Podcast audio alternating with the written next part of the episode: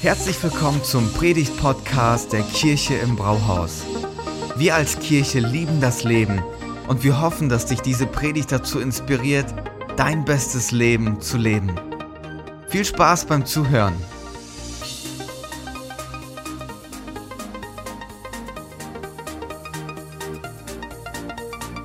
Sind mitten in der Reihe, dass wir hinter die Kulissen von Weihnachten schauen. Die Backstory, die Geschichte, die sich hinten dran abspielt zu diesem Ereignis, das auch gesellschaftlich immer noch einen hohen Stellenwert hat. Und wir haben einige Personen betrachtet und heute kommen wir zu Maria. Maria ist eine Person, die mich schon immer sehr fasziniert hat. Zuerst hatte ich Distanz zu ihr gehabt, weil in manchen christlichen Kirchen ihre Rolle überbetont wird. Aber dann habe ich mich herangepirscht, um zu verstehen, wer ist denn diese junge Frau und was kann ich von ihr lernen. Und es ist eine faszinierende junge Frau. In dem Alter, wo sie in diese Geschichte mit hineingenommen wird, da ist sie um die 14, 15 Jahre alt.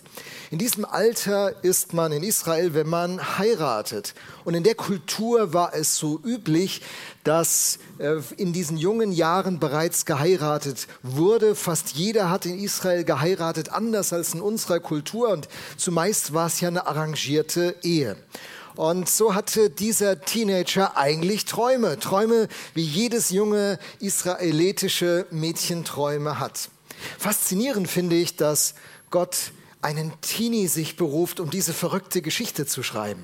Er beruft keinen Schriftgelehrten, der sich richtig gut auskennt im Alten Testament oder irgendwelche weisen Leute, die bewährt sind im Leben. Er nimmt sich einen Teenie. Ich glaube, du musst schier ein Teenie sein, um dich auf so eine verrückte Geschichte einzulassen. Wenn du mal ein gewisses Alter hast, dann hast du so viel Erfahrung, sagst, nee, nee, nee, nee, das ist, äh, ja, macht keinen Sinn. Jedenfalls dieser Teenie, mit dem schreibt Gott Geschichte. Welche Möglichkeiten haben eigentlich Teenies bei uns? In unserem Denken, in unserer Vorstellung. Manchmal denke ich, wir sollten Teenies mehr zutrauen, äh, ähm, als wir das tun. Gott traut ihnen mehr zu. So, mit dieser jungen Frau beginnt diese Geschichte, die äußerlich betrachtet eine Zumutung ist. Muss dir mal vorstellen, die ist verlobt und äh, dann kriegt sie irgendwie Besuch und zumindest gehen wir mal zu den Fakten zuerst. Sie wird schwanger, Ihr Verlobter findet das überhaupt nicht gut, weil er ziemlich sicher ist, dass er nicht der Papa ist. Äh, ihre Kultur findet es nicht richtig gut. Ähm, das sind alles Verhältnisse, die sind eigentlich aus den Fugen geraten. Und in dieser Situation befindet sich die Maria. Der Josef will sich diskret von ihr trennen. Der ist ein ordentlicher Typ, der will sie nicht öffentlich zu stark bloßstellen. Aber er will sich auch nicht mit ihr verbinden, mit ihr den Weg gehen. Und äh, ja, dann irgendwie passieren da ja einige Dinge, dass er dann doch bei ihr bleibt. Und Maria hat so das Gefühl, ähm, Gott hat zu ihr geredet, aber lassen wir mal Gott an der Stelle raus, sie ist auf jeden Fall schwanger. Dann hat der Staat Auflagen gemacht, gegen die sich die Bürger auflehnen. Kommt uns irgendwie bekannt vor, oder? Sagt, ihr müsst zu einer Volkszählung und jetzt muss diese Schwangere, Hochschwangere nach Bethlehem. Und äh, ein, ein beschwerlicher Weg. Jetzt kommt sie dort an, alle Zimmer sind gebucht, es gibt keinen freien Platz mehr. Und ich weiß nicht, wie du an dieser Stelle empfunden hättest. Wenn du, wenn du gedacht hättest, persönlich, Gott hat zu mir geredet, dann denkst du dir, warum klappt das alles nicht? Ich denke, wenn Gott in der Sache ist, dann öffnen sich die Türen, dann geht's voran.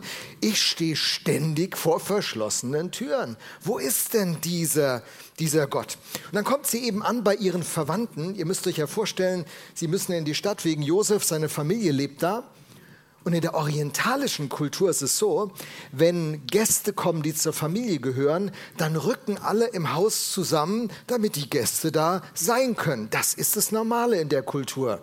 Und die Frage lautet, wieso rücken die nicht für Josef und Maria zusammen? Und die ist noch hochschwanger. Warum reagiert die Verwandtschaft nicht? Eine Frage, die in der Bibel nicht weiter erörtert wird, aber die kulturell auf der Hand liegt. Eigenartig so, und dann ist unsere, unsere äh, Maria eben schwanger, bekommt das Baby und das nächste, was in ihrem Leben passiert ist, sie müssen flüchten. Diese junge Familie ist eine Flüchtlingsfamilie. Sie flüchten nach Ägypten Und irgendwie mal ganz ehrlich, wenn du ein Christ bist und dir schon länger so mit Gott Gedanken machst, sag mal, das ist doch irgendwie eine komische Sache, oder?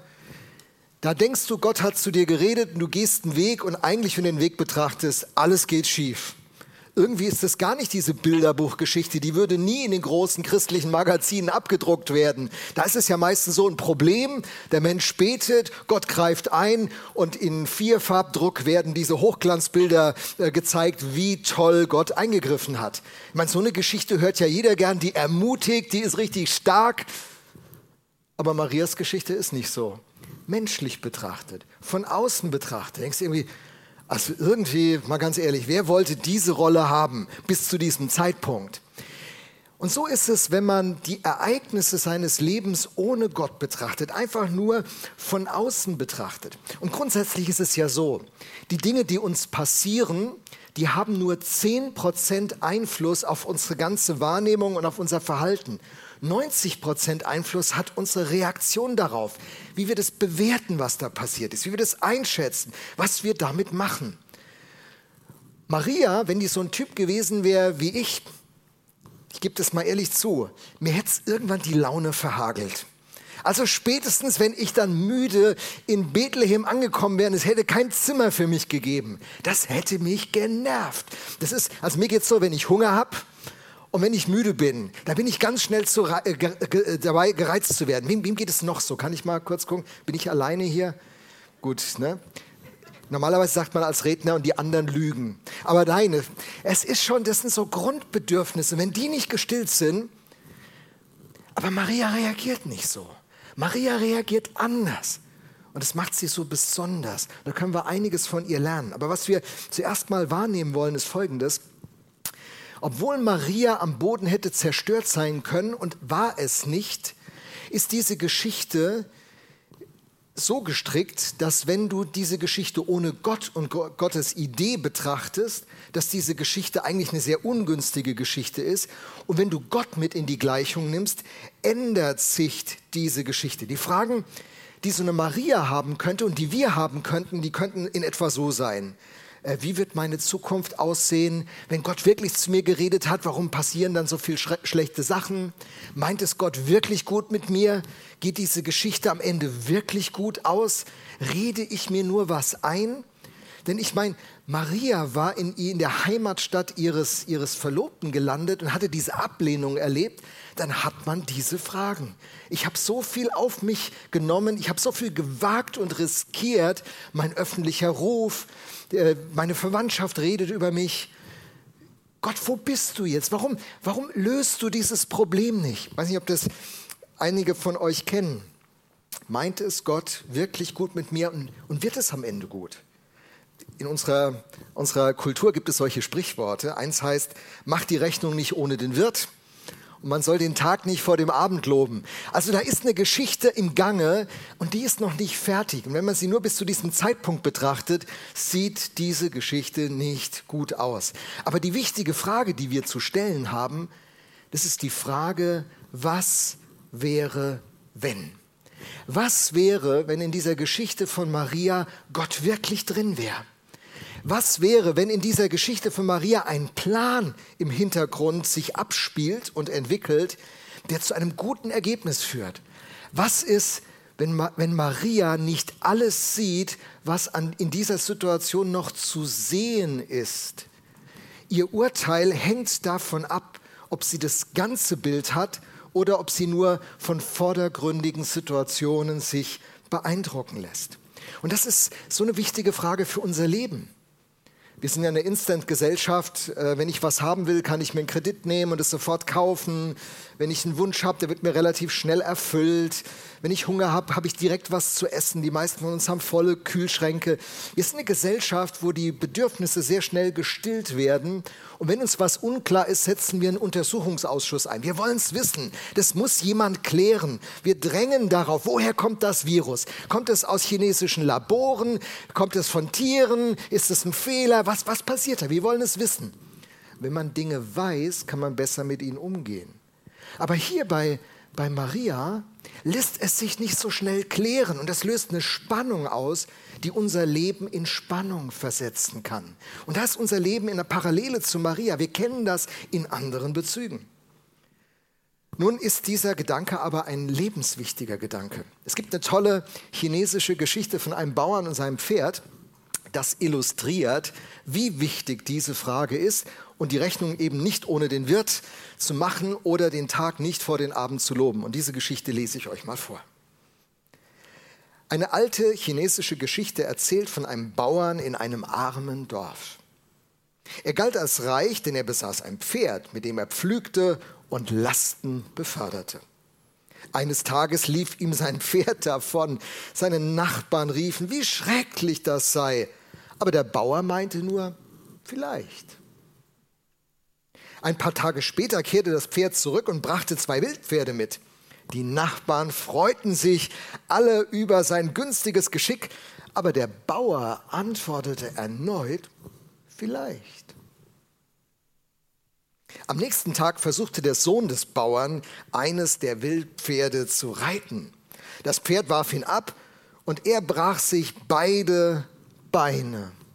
Die Nachbarn bekundeten ihm all ihr Mitgefühl für dieses Missgeschick, aber vom Bauern hörten sie wieder nur ein Vielleicht. In der nächsten Woche kamen Rekrutierungsoffiziere ins Dorf, um die jungen Männer zur Armee zu holen. Ein Krieg mit dem Nachbarkönigreich bahnte sich an. Den Sohn des Bauern wollten sie nicht, weil seine Beine gebrochen waren. All die Nachbarn kamen zu ihm und sagten, was für ein Glück hat er. Aber der Bauer antwortete, vielleicht. Erst am Ende der Geschichte wird deutlich, ob die Dinge, die sich ereignen, wirklich gut oder wirklich schlecht sind. Tim Keller war es, der in seinem Buch Es ist nicht alles Gott, was glänzt, dieses Zitat bringt, das sich mir tief eingebrannt hat, dass es manchmal das Schlimmste für einen Menschen sein kann, wenn sich seine größten Wünsche erfüllen. Weil das, was dadurch passiert, seinem Leben schadet. Wenn man kurzfristig sein Leben betrachtet oder vordergründig betrachtet, kann man in diese Falle tappen. Der dänische Philosoph Søren Kierkegaard hat es in diesem berühmten Satz formuliert, dass man das Leben nach vorne leben muss, aber im Rückblick nur verstehen kann. Erst im Rückblick wird deutlich, ob Dinge gut oder schlecht sind. Bei Maria ist es so, dass wenn man Gott aus ihrer Geschichte rauslässt, das Gefühl bekommen muss, es ist nicht so gut, was in ihrem Leben passiert. Aber wenn man Gott in die Geschichte hineinnimmt und seinen Plan, merkt man, mit ihrem Leben ist was ganz, ganz Großartiges passiert. Und so erklärt es ihr der Engel Gabriel. Es gibt ja Gabriel und Michael, die zwei Erzengel, die direkt bei Gott sind. Und dieses Teenie-Mädchen bekommt eines Tages Besuch. Lukas 1, Vers 28. Sei gegrüßt, dir ist eine hohe Gnade zuteil geworden, sagte Gabriel, dieser Erzengel, zu ihr, als er hereinkam. Hey, da merkst du, das ist die himmlische Perspektive. Dir ist eine große Gnade zuteil geworden. Die menschliche Beurteilung der Situation wäre gewesen, du bist echt angeschmiert. Du bist sozial abgestiegen. Du bist, äh, hast eine Teenie-Schwangerschaft. Mensch, du wirst den Rest deines Lebens Probleme haben, deine Träume, eine Familie zu gründen und im Leben deinen Platz zu finden, die sind komplett ruiniert mit dieser Teenie-Schwangerschaft. Aber der Gabriel, der sieht es anders. Eine hohe Gnade ist dir zuteil geworden. Der Herr ist mit dir. Maria erschrak zutiefst, als sie angesprochen wurde und fragte sich, was dieser Gruß zu bedeuten habe. Finde ich auch eine tolle Reaktion von Maria. Äh, so die, die, die, die fromme, voreingestellte Reaktion wäre ja, wenn so ein Erzengel kommt, so, also das ist ja nur in unserem Kopf, ne? Boah, Gott ist mir begegnet, alles, was er sagt, ist super. Jesus, mit dir will ich leben. Hey, die Frau, die hat erstmal einen Schrecken, eine richtig normale Reaktion. Und, ähm, aber dann hört sie hin, dann hört sie hin. Da sagte der Engel zu ihr, du brauchst dich nicht zu fürchten, Maria, denn du hast Gnade bei Gott gefunden. Hey, Gnade bei Gott gefunden. Hat die Gnade bei Gott gesucht? War das ein Fokus in ihrem Leben? Interessanter Aspekt. Jedenfalls, wenn wir in die Geschichte von Maria hineinschauen und diese Beurteilung von Gabriel hören, zur menschlichen Beurteilung, müssen wir mal zwei Dinge zusammenbringen. Während Gott im Leben eines Menschen handelt, passieren Dinge, die sind wunder, wunder, wunderbar. Da passieren Wunder, da kommt ein Engel persönlich zu Maria. Äh, dem Josef erscheint der Engel übrigens nur im Traum.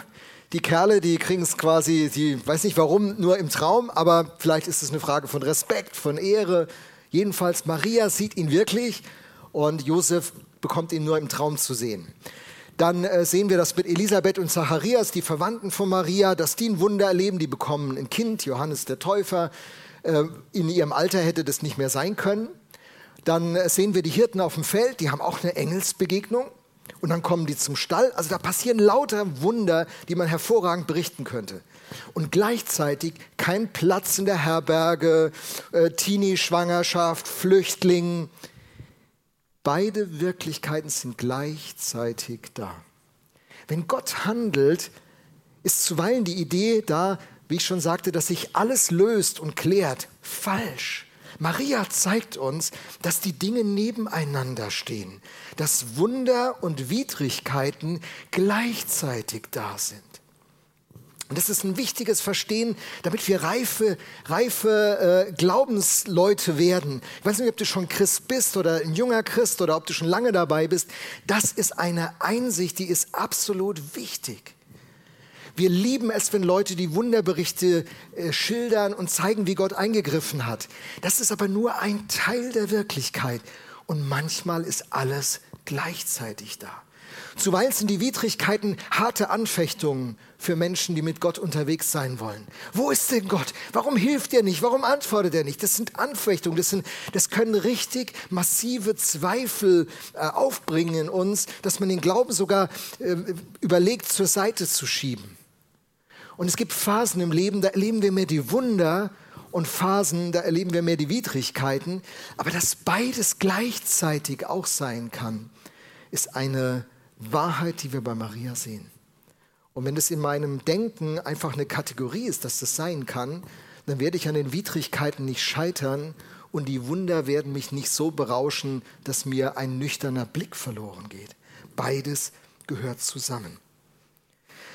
Wie gesagt, Marias Geschichte ohne Gott betrachtet ist eine ziemlich klägliche Geschichte. Aber Marias Geschichte aus der Perspektive von Gott betrachtet ist eine großartige Geschichte. 2000 Jahre später reden wir hier und an vielen Stellen der Welt über genau diese Geschichte.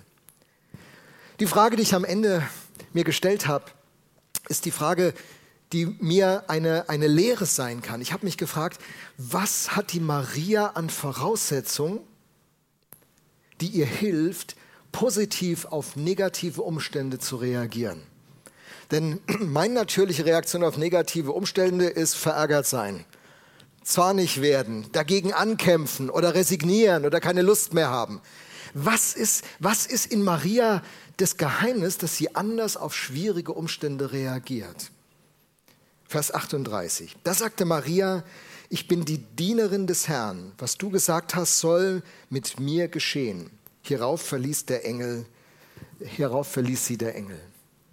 Ich bin die Dienerin des Herrn. Vorhin haben wir noch gelesen gehabt, du hast Gnade bei Gott gefunden. Was sucht diese Maria? Was ist in ihrem Herzen an Priorität, an Perspektive, an Ausrichtung da? Sie sucht Gott. Sie möchte die Gnade von Gott in ihrem Leben haben. Das soll das Fundament sein, auf dem sie ihr Leben aufbaut. Nicht ihre Leistung, sondern das Beschenktwerden durch Gott ist die Grundlage ihres Lebens. Und dann sagt sie, ich bin die Dienerin des Herrn. Luther übersetzt, ich bin die Magd des Herrn. Im Griechischen steht aber da, du bist die Sklavin, ich bin die Sklavin des Herrn. Du Lä, die Sklavin. Wie kommt jemand dazu, sich so zu bezeichnen? Man, entweder weil er keine Wahl hat, weil er versklavt wurde, weil er es muss oder weil er es will. Warum will ich mich jemandem ganz anvertrauen? Weil, weil jemand vertrauenswürdig ist. Ich bin oft geflogen in meinem Leben und ich habe zwar die Piloten nicht persönlich kennengelernt, aber ich habe ihnen grundsätzlich vertraut. Dann habe ich mich in diese, in diese Metallkiste gesetzt und bin mit ja, manchmal 1000 Kilometer in der Stunde da durch die Luft gesaust, weil ich dem vertraut habe. Wenn ich in den Bergen mich verlaufen würde und es käme ein Bergretter, ein Bergführer, dem würde ich mich anvertrauen. Als schlimme Krankheiten unser Leben getroffen haben und Ärzte sich an unsere Seite stellten und sagen, das ist operabel, haben wir uns diesen Ärzten anvertraut. Wenn jemand vertrauenswürdig ist, dann vertraue ich mich ihm ganz an. Und das ist die Perspektive. Maria begibt sich auf einen Glaubensblindflug. Sie hat nicht das Endergebnis in der Tasche. Aber sie vertraut dem, der hier mit ihr redet. Wie ein Pilot, der durch die Nebel fliegt und seine Instrumente vor sich hat und einen Instrumentenflug macht.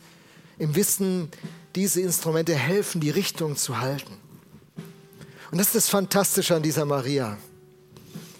Sie hat ihn fokussiert, den, der so vertrauenswürdig ist, den, der sagt, so sehr habe ich diese Welt geliebt, dass ich meinen eigenen Sohn gab, damit jeder, der ihm vertraut, nicht verloren geht, sondern das ewige Leben hat. Das ist die, diese Perspektive, die Maria begleitet.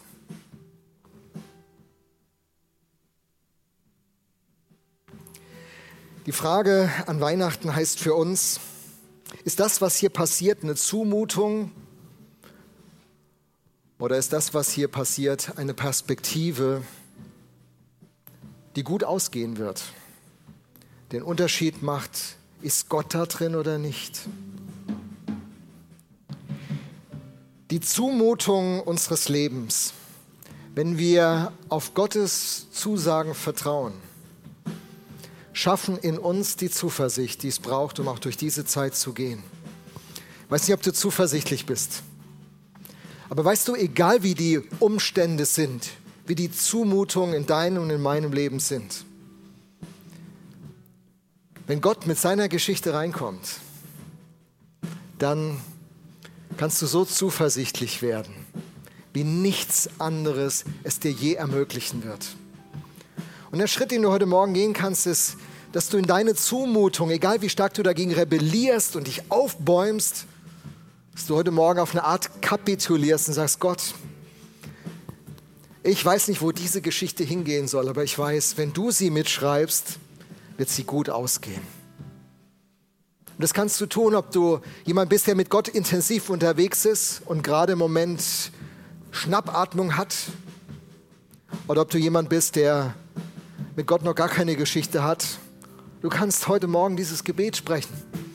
Sagen, Gott, komm in die Zumutung meines Lebens, in den Ärger, in die Wut, in die Traurigkeit, in die Depression. Wenn du mit deinen Zusagen kommst, dann werde ich zuversichtlich werden, denn du bist vertrauenswürdig. Gott, wir bringen dir die Zumutung unseres Lebens, unseres Alltags, der gegenwärtigen Situation. Wir laden dich in unsere Zumutungen ein. Und ich möchte für mich diese Haltung von Maria kultivieren. Ich möchte sagen, ich will dir vertrauen. Und wenn die Geschichte von außen komisch aussieht, sie sieht von innen richtig aus. Und vom Himmel her ist es eine gute Geschichte, die du schreibst. Ich bete, dass diese Zuversicht ganz viele von uns berührt. Dass wir durch diese Widrigkeiten hindurchgehen mit der großen Zuversicht, die aus dem Vertrauen zu dir entspringt. Gib uns deinen Segen und mach uns zu Lichtern in dieser Welt, in diesen Tagen für unsere Nachbarn, für unsere Verwandten, unsere Freunde, unsere Bekannten. Wenn du da bist, dann wird alles anders. Gib uns deinen Segen und setze uns zum Segen. Amen. Vielen Dank fürs Zuhören. Wenn du eine Frage hast, kannst du uns gerne eine E-Mail an info@ at kirche-im-brauhaus.de schreiben. Wir geben unser Bestes, um deine Fragen zu beantworten. Bis zum nächsten Mal beim Predigt-Podcast der Kirche im Brauhaus.